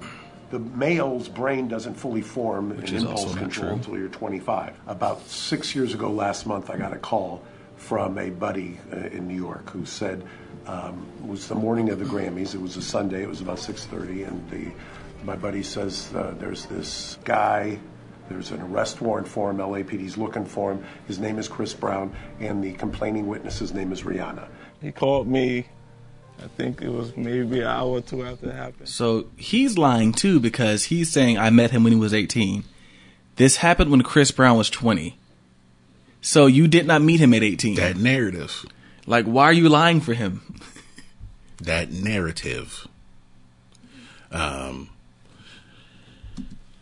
Uh. Yeah. This isn't. This isn't like with the Jacksons to where we're going to say Michael's nine, even though he's really eleven. Yeah. This is. It's not going to work by saying he's eighteen when he's really twenty. Yeah. Stop it. Um. But the, why do you have to make that comment? Like the male's brain isn't fully formed until he's twenty-five. And And yet, you know, that that is that is a problematic statement on a lot of levels mm-hmm. that we can't really get into on this episode. But um, as far as the young black male incarceration in America, mm-hmm. uh, why don't we why don't we have more evidence to where uh, a male's brain isn't fully formed until he's twenty-five? So anyone younger than twenty-five shouldn't be responsible for their actions. Hey, is, is that what we're trying to say? When I'm trying to get my client off, the male brain does not form fully form, you know, until you, you at least you're twenty-five. If he, if this guy has a, um, if there's a movie made about Chris Brown, uh, Chris Brown's lawyer must, will most definitely be played by Paul Giamatti. Oh yes, I just wanted to point that out. And if um, and if Chris Brown had been twenty-three at the time, well, you know, the the human the male brain does not really fully form until you're twenty-eight or twenty-nine years old. Yeah. Keep moving that line. Oh, he's twenty-six? thirty years old, yeah, you know. thirty years old. Well into your thirties. That's when adolescence really ends. I lived with my parents until I was well into my forties. I mean, just so can we really hold Chris Brown responsible for what he has done here, ladies and gentlemen? Oh, man. And the reason why we make references to his age, because, like, this incident took place in... So it took place. So I was. two thousand nine, so he right? was nineteen, going on twenty. So basically, he was born in May fifth. On May fifth, this happened in February. So he was literally two months from turning twenty. Okay, so we'll pull the part to where, uh, again, the the lack of self awareness and the, uh, I don't know what he's trying to pull as far as this narrative goes. So let me pull it up. A domino effect. It brings other things to happen. It brings up rage and anger. And we don't understand why we're angry, because we're angry because we think people think about us in a certain way. That's Mike Tyson. I'm going to tell you something. Let me be honest. I was, I was disappointed, almost felt let down, because mm-hmm. I said, this kid could be mm-hmm. the great superstar. You say, how could I be the best in the world and people still talk about me? And that's just what life is about. Overcoming emotional quagmires, adversity, becoming stronger in life. You know, if you didn't experience any kind of um, emotional conflict with yourself or with anyone else, you know, under the lightest struggle, you know, you you you just crumble. Uh, sentenced to five years of probation, as you said, one hundred eighty days of what Judge Schnegg calls community labor, and uh, he has to undergo a domestic violence uh, program for one year. Well, the first time I walked in the courtroom, I was super nervous, you know. Uh, I never even did jury duty, like, so I was like, man, I don't know what's going to happen here. I'm not used to this environment. This is a guy who's gotten kind of everything he wanted since he was sixteen years old. But once you step into a courtroom, you lose all control. They wanted me to do jail time. You know, there was a lot of women's rights groups that, that were calling in and demanding that I had jail time. Um... You know, I was I was terrified, man. I was only seventeen, I think, about to turn eighteen. And I was like, man, like, I'm about to go to jail. Is this how my life turned out? I didn't got out of my situation in Virginia and made some of my life, and I'm going right back. Okay, so he said he was seventeen going on eighteen. He's actually nineteen going on twenty. Mm-hmm. Um, By the time he pled guilty, look, he was twenty. Hey, seventeen-year-olds don't do jury duty. I never did jury duty before. You knew you were old enough to do jury duty at yeah. the time. Yeah, by the time he pled guilty, he was twenty. It was in June. He was arraigned on April sixth, two thousand nine. He was still nineteen. By the time he pled guilty, he was he was twenty. Yeah. So, so for uh, all intents and purposes, he was twenty. He'd been on this earth for twenty and, years. And he was also high during the filming of this documentary. He was seventeen. I was fifteen when I met her, seventeen when I beat her. He wasn't, yeah, he couldn't have been fifteen when he met her. Yeah, that's why I said that's B S. He, he wasn't fifteen when he met her. He was still in Tappahannock, Virginia. So, um, kind of meeting would that be? Hey, Rihanna, um, here's a dude from Virginia. He ain't famous yet, but you know, he cool. I had never heard an accent like that in Virginia. um, so the, the, he got, he told his side of the story, um, which ha- has some holes in it. Some? Uh, well, a lot. It's it Swiss cheese. Yeah, to say gonna, the least. You took the words right out of my mouth, bro. Take that story and put it on a sandwich because it is Swiss cheese. um, I mean, it, it got to some parts to where, you know, how he became a father is supposed to change him, change who he is. Um, and one part I wanted to get into is the performance after uh, Michael Jackson yeah. died. It was the, the twenty ten B E T Awards. And he he broke down. Yeah. He he had a he had a nervous breakdown or a meltdown, whatever you want to call it. What didn't make sense is all the all of his high profile friends that are pumping him up made it seem like this was a special a special moment. It's a it's it's a cringe worthy moment. Yeah. Uh, it was said it was t- hard to watch. It was and even seeing it in this watch. documentary, it's like he he can't even get the words out. Yeah. He is, he is breaking down in front of us. Yeah, and, and appropriately on Man in the Mirror. yeah, uh, I mean, okay, maybe it was that kind of moment to yeah. where the the the song kind of like had a different meaning. It took mm-hmm. on a different meaning for him. Understandable. Yeah, but don't try to make it seem like this performance. Was, was the redeemer like was, this was yeah. like this is how I when I how I knew Chris Brown was a good person when he couldn't get a single word out on Man in the Mirror. He didn't get a word out, man. He was felt bad for that man. Like, no, it was just hard to watch. I was like, man, that really sucks. Kind of feel bad for him. You're up here trying to, you know, do a tribute to who is likely one of your idols, and you can't get a word, like not a single word out, crying like he just got a whooping. Like it was like he just could not get a word. Told Greg I'd ask for my money back. I'm B E T. Like he did not sing a single word. Just walked around crying. And the, like the crowd yeah. started singing it. And I guess, you know, if you feel bad for him, you know, this is in front of the world. Mm-hmm. Um, oh, it's like but a- I, I wouldn't, I would say that that's a moment in his career that maybe a lot of people paid attention to, but it's not something I can like, It may it, it's it's a moment to where someone would have it would take on deeper meaning for someone on a personal level, yeah, not on a performer entertainment for my career kind of level. Mm-hmm. That that just doesn't make any sense at all. No. Um, and for those who, who haven't seen it, I'll I'll tell you right now. Spoiler alert. Um, very little mention of Karrueche. Yeah. Uh, it's like, oh yeah, she was my girlfriend at the time, and then my girlfriend broke up with me. Mm-hmm. That's about it. And he makes it sound as like far it's as because Karrueche is concerned, he found out he had a kid, and that's yeah. why. Yeah, that's why. Yeah, yeah. So she found out you had a kid. That's why she got a restraining order against you. Yeah. That's why you got to pop up on Instagram every time she posts a picture with another dude. That's that's that. Um, he's triggered, man. You say restraining order, he is triggered. He is just... That's the magic word. His eyes start to, like, turn red, and you see that vein in the top of his head, and he's like, what you mean restraining order? And then he trashes the dressing room. Yeah. Yeah. um. Uh. Well, I I really have nothing else to... to add. What do you, what do you think is, like, the... What was your... Is there a lasting impression of this documentary? It's hilarious. That's my last impression.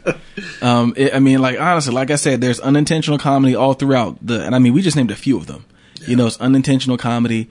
Go through and watch it. And you will, hell, even when he's playing two K before a concert, before he goes on stage, like this boy ain't focused. And then when he says a prayer and he accidentally says, let's give him a hell of a show without the hell.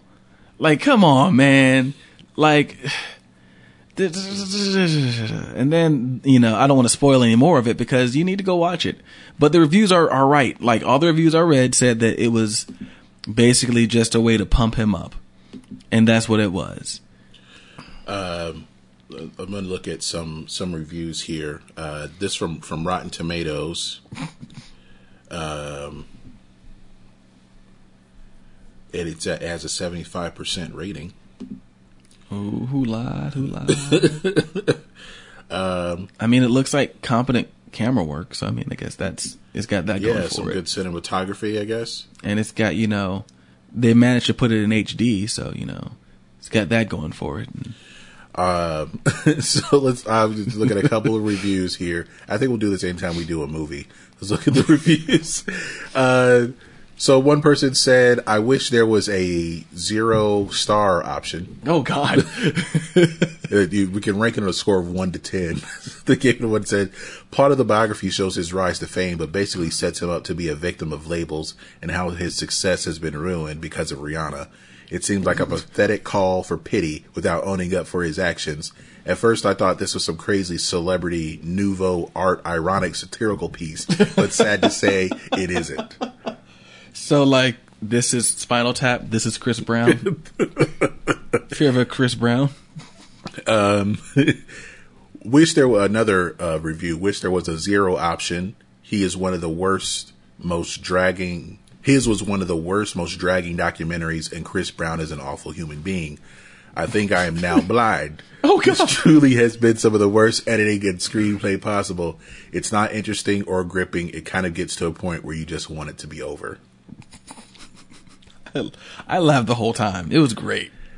Um, another one gave it a nine out of ten, mm. saying, this film was compelling and raw. Many people have their opinions about Mister Brown because of the media and tabloids. Mister Brown. Okay. Okay. All right, brother, man. Somebody, Chris Brown wrote this. um, but to hear his side from his own mouth, the mistakes he has made was truly real. I commend him because of the age of seventeen when the incident happened. He was nineteen. They bought into the hype. They. This is how it happens. He chose to admit to the crime not many young men would. This film is a lesson to many to think. Everything he has gone through and still goes through, many would have taken their life. Great film. Many would have taken their life? No, he was going to take Rihanna's life. uh, trying to find another high, another high mark. Uh, uh, no, that was. He said long. Gripping. Like yeah. He was just sitting there like on the edge of his seat. And then what happened, Chris? Oh, my God, you hit it? Oh She's crashed your C Ds? Oh, my God. She looked through your phone and said she didn't believe you? Say it ain't so, Chris. Man, that, that is the highest rating, someone giving a, a nine. Did someone have, like, they were like, I used to think that Rihanna was a decent person. And then I saw that Chris Brown documentary, and I just don't know. Oh, we got a we got we got a couple of tens in here. What? Uh, Pay to play. Find a short one here. Oh, all right. So this is this is definitely biased. This is a biased review.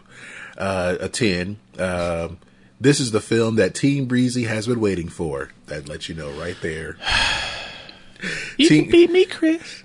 Team Breezy already knows that Chris is a good guy. Just crucified in the public eye. So if you're a big fan like me, you might not learn anything new from most of this film. Everything in this is fascinating, and all his haters should watch this, and maybe they'll see him in a new light and be ready to give him another chance.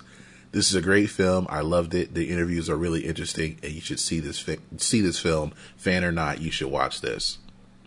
Hmm. And I will, and I probably should have said this at the beginning. I am a Chris Brown fan. Because I am the type of person who will separate the music and the artistry from the person. With that said, he is not a good person. Like, he's not. Like, he he's just...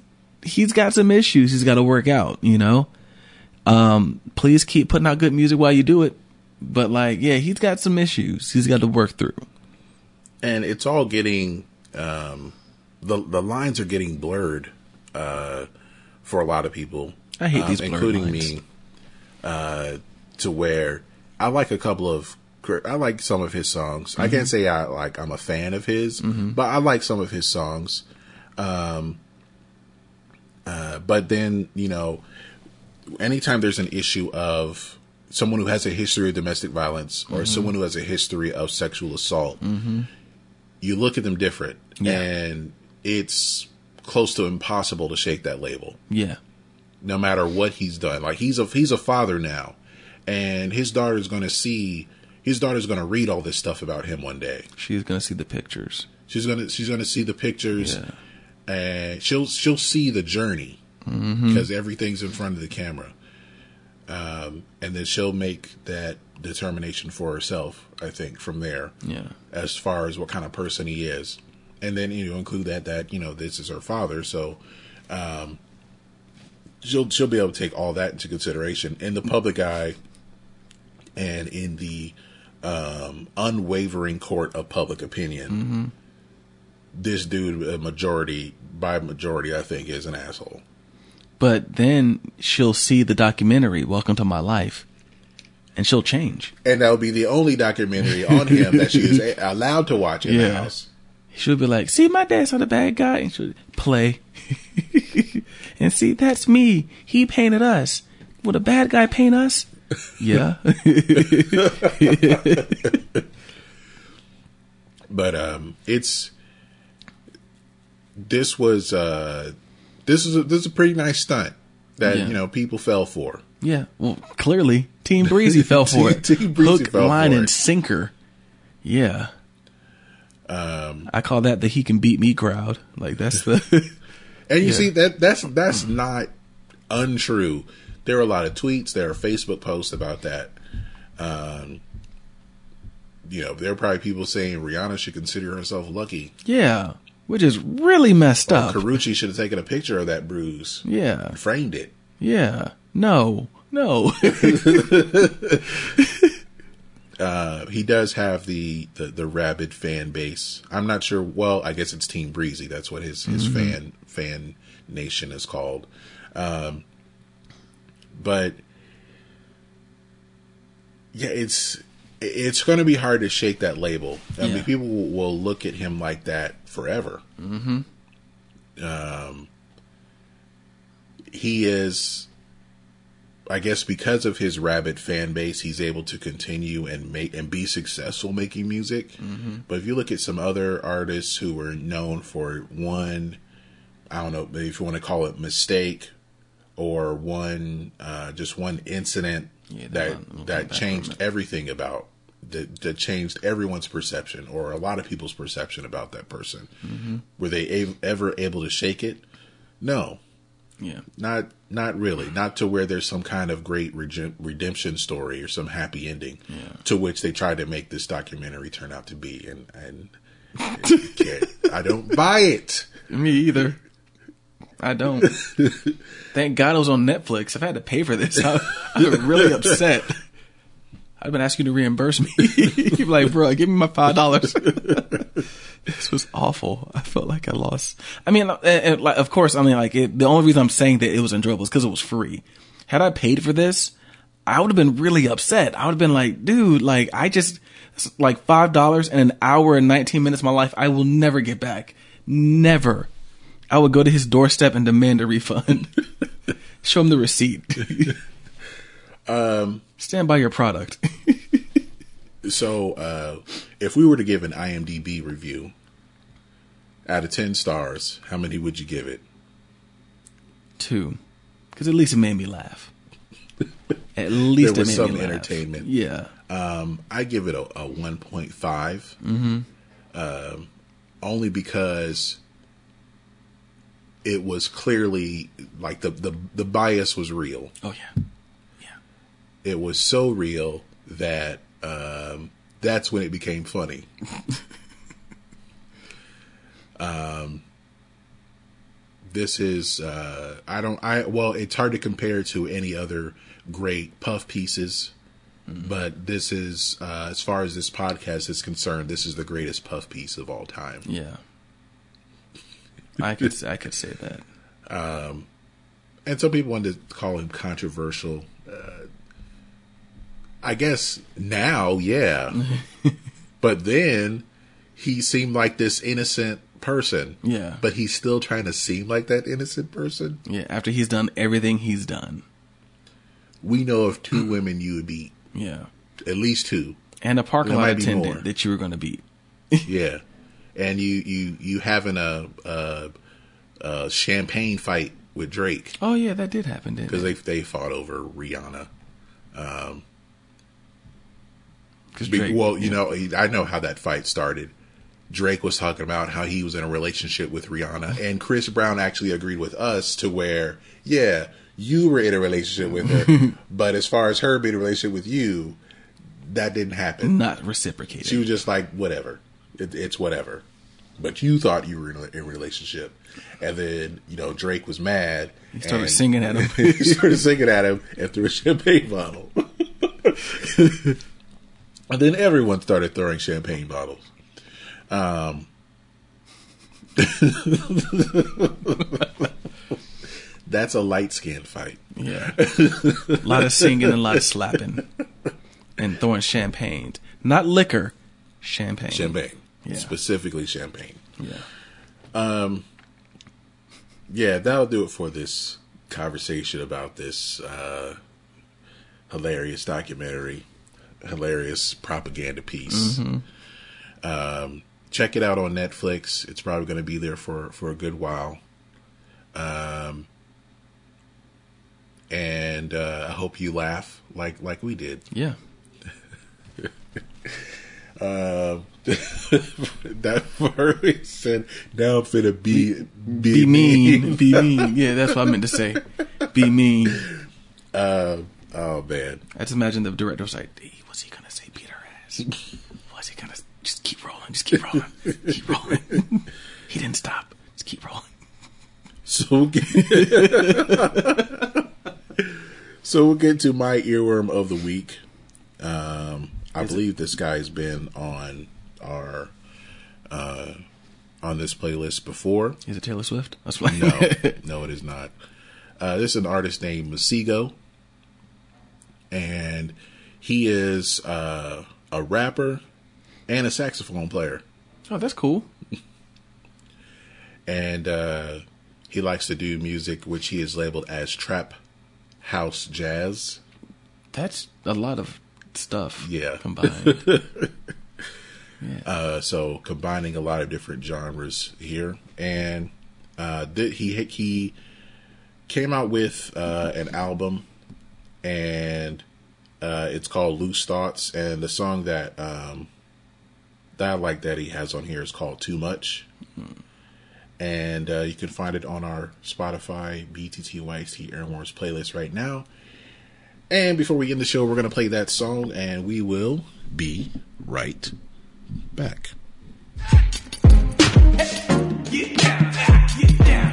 Oh, I think I just hurt my back. Hold on. I got my whip. Hey, I got that thing. You ain't afraid. Then go away. I got my whip. I got my sway. You ain't afraid. Then go away. Shout it. It takes too much, too much, too much to entertain. Take too much, too much, too much to entertain ya. I swear, I swear, it takes too much, too much, too much to entertain ya.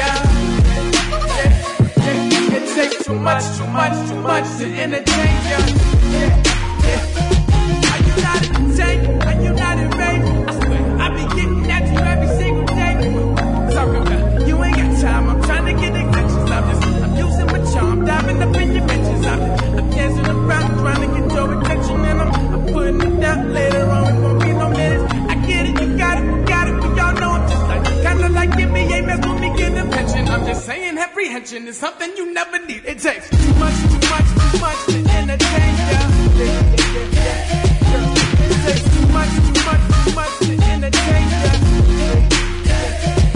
It takes too much, too much, too much to entertain ya. It takes too much, too much, too much. To entertain it takes too much, too much. Much to entertain ya. I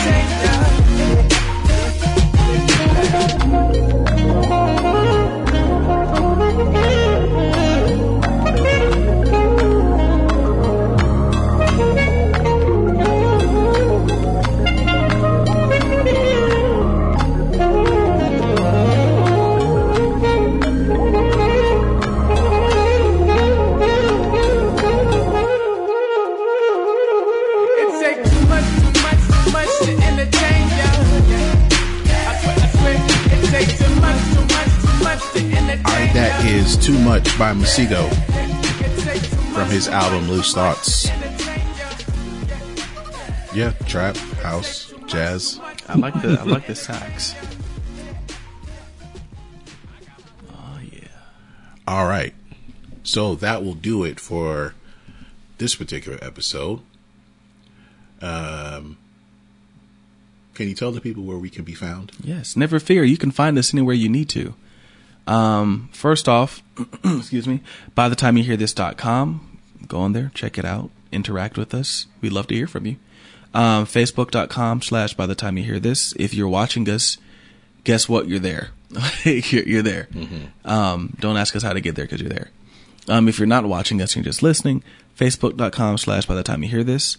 Um, if you want to find us on the gram, um, and, and you can slide in our D Ms. We're okay with that. Yeah.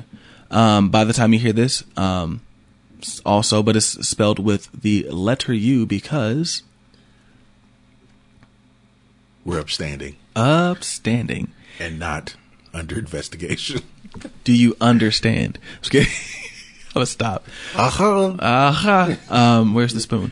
Um, if you want to, but as far as the other spelling is Y O U, the letter U for the website and for the Facebook page.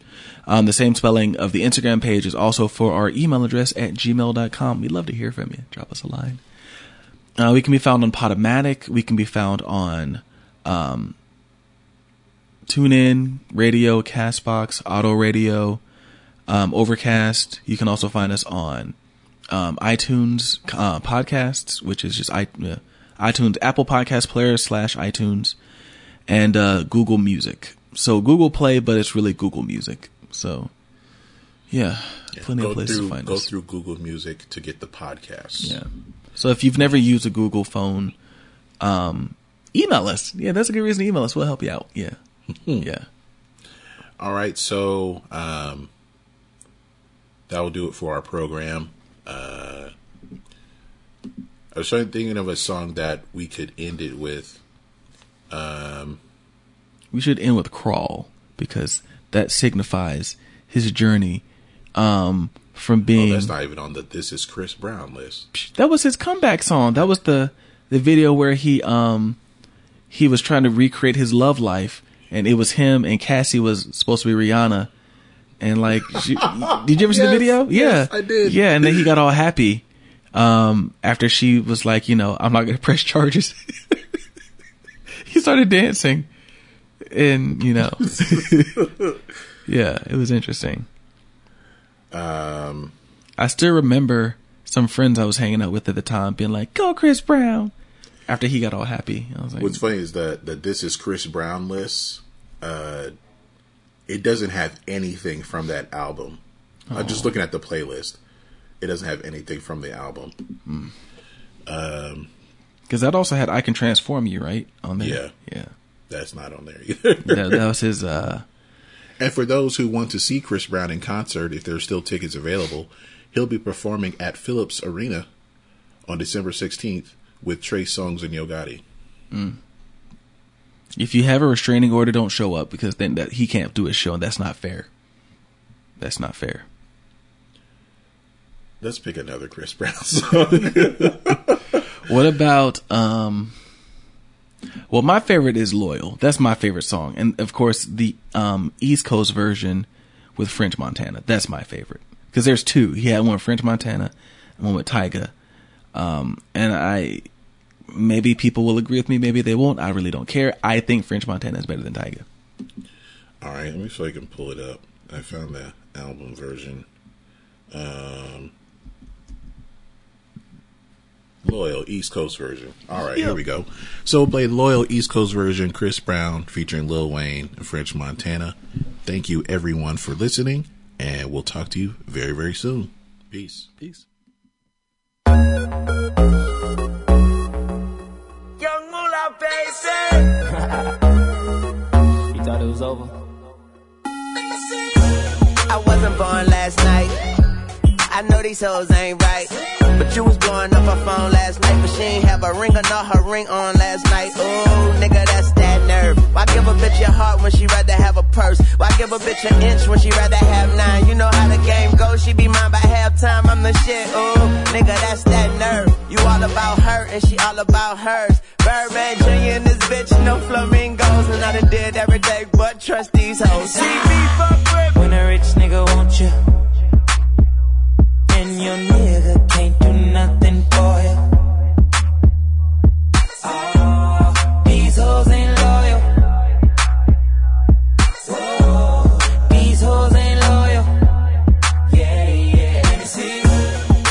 just got rich. Took a broke nigga bitch. I can make a broke bitch rich, but I don't fuck with broke bitches. Got a white girl with some fake titties. I took her to the bay with me. Eyes closed, smoking marijuana. Rolling up that by Molly, I'm a rasta. She wanna do drugs, smoke weed, get drunk. She wanna see a nigga trap. She wanna fuck all the rappers. When a rich nigga won't you, won't you, baby? And your nigga can't do nothing for you, nothing, no. These hoes ain't loyal, no they ain't. Whoa, these hoes ain't loyal, yeah, yeah. Black girl with a big booty, if she a bad bitch, let's get to it right away. We up in this club, bring me the bottles, I know girl. With your man, that's a no-no, girl. All this money in the air, I wanna see you dance. Just got rich. Took a broke nigga bitch. I can make a broke bitch rich, but I don't fuck with broke bitches. When a rich nigga won't you, won't you, baby? And your nigga can't do nothing for you, no, nothing, no. Oh, these hoes ain't loyal. Oh.